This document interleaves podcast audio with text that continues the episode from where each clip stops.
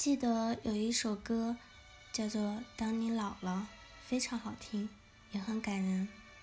但歌词把老讲的可怕、无能、无助和无奈，并没有反映出老年人的全貌。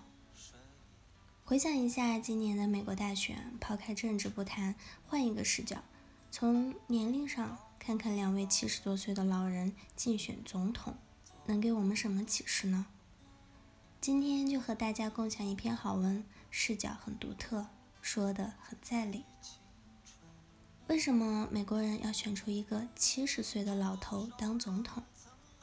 不久前的几个月，美国两位七十岁老人为了一份工作吵得不可开交，牵动着全世界的目光。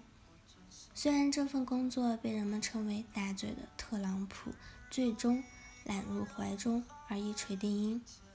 但这场旷日持久的争斗，引发了人们对美国老年人的生活状态关注。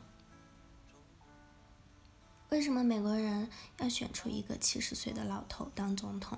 要知道，在人们的印象中，七十岁的老人已经是步履蹒跚、目光呆滞。在特朗普、希拉里的身上，不仅看不到这一点，相反，两个人精力之充沛，逻辑之清晰。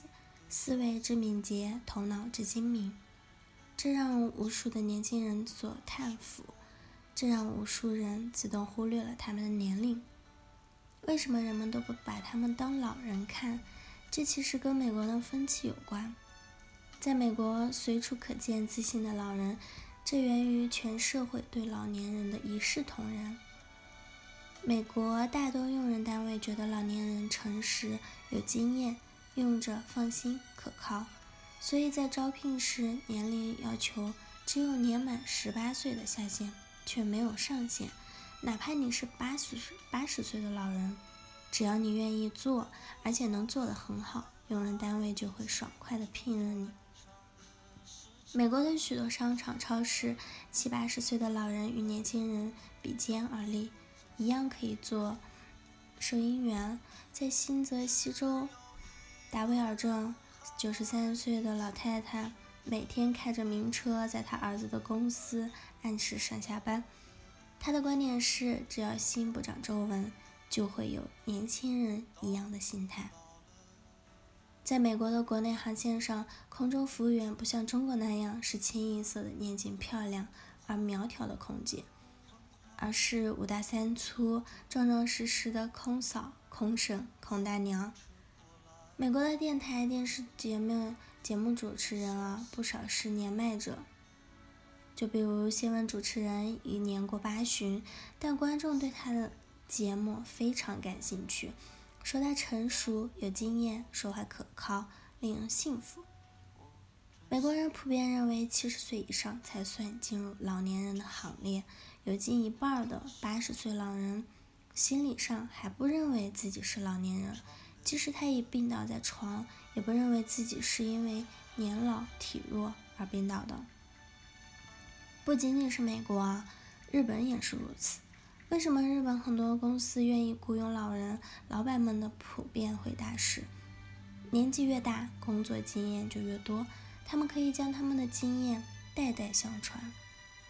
相比闲在家里工作，更能让日本的老年人获得幸福感。一位九十二岁的日本糕点师的观点很有代表性。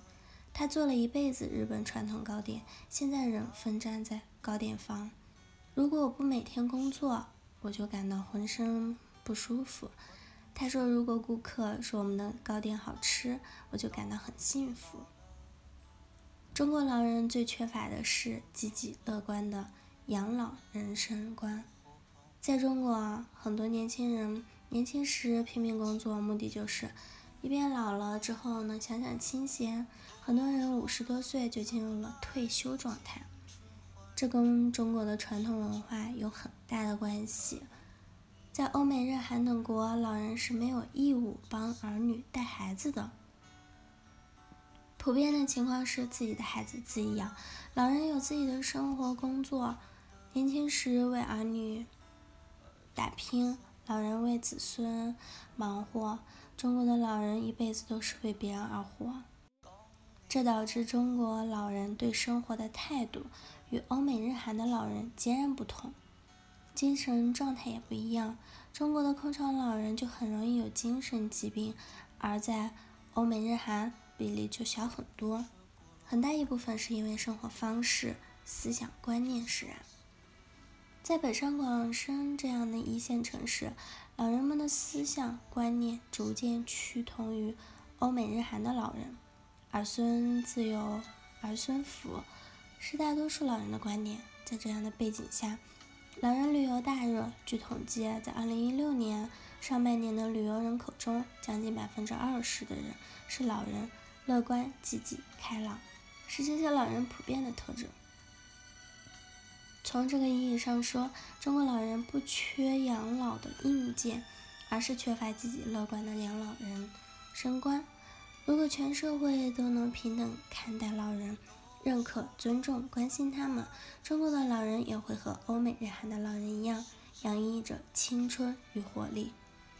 各位朋友们，相信自己，还有接受挑战、飞勇的勇气和精力，活出年轻，活出精彩吧！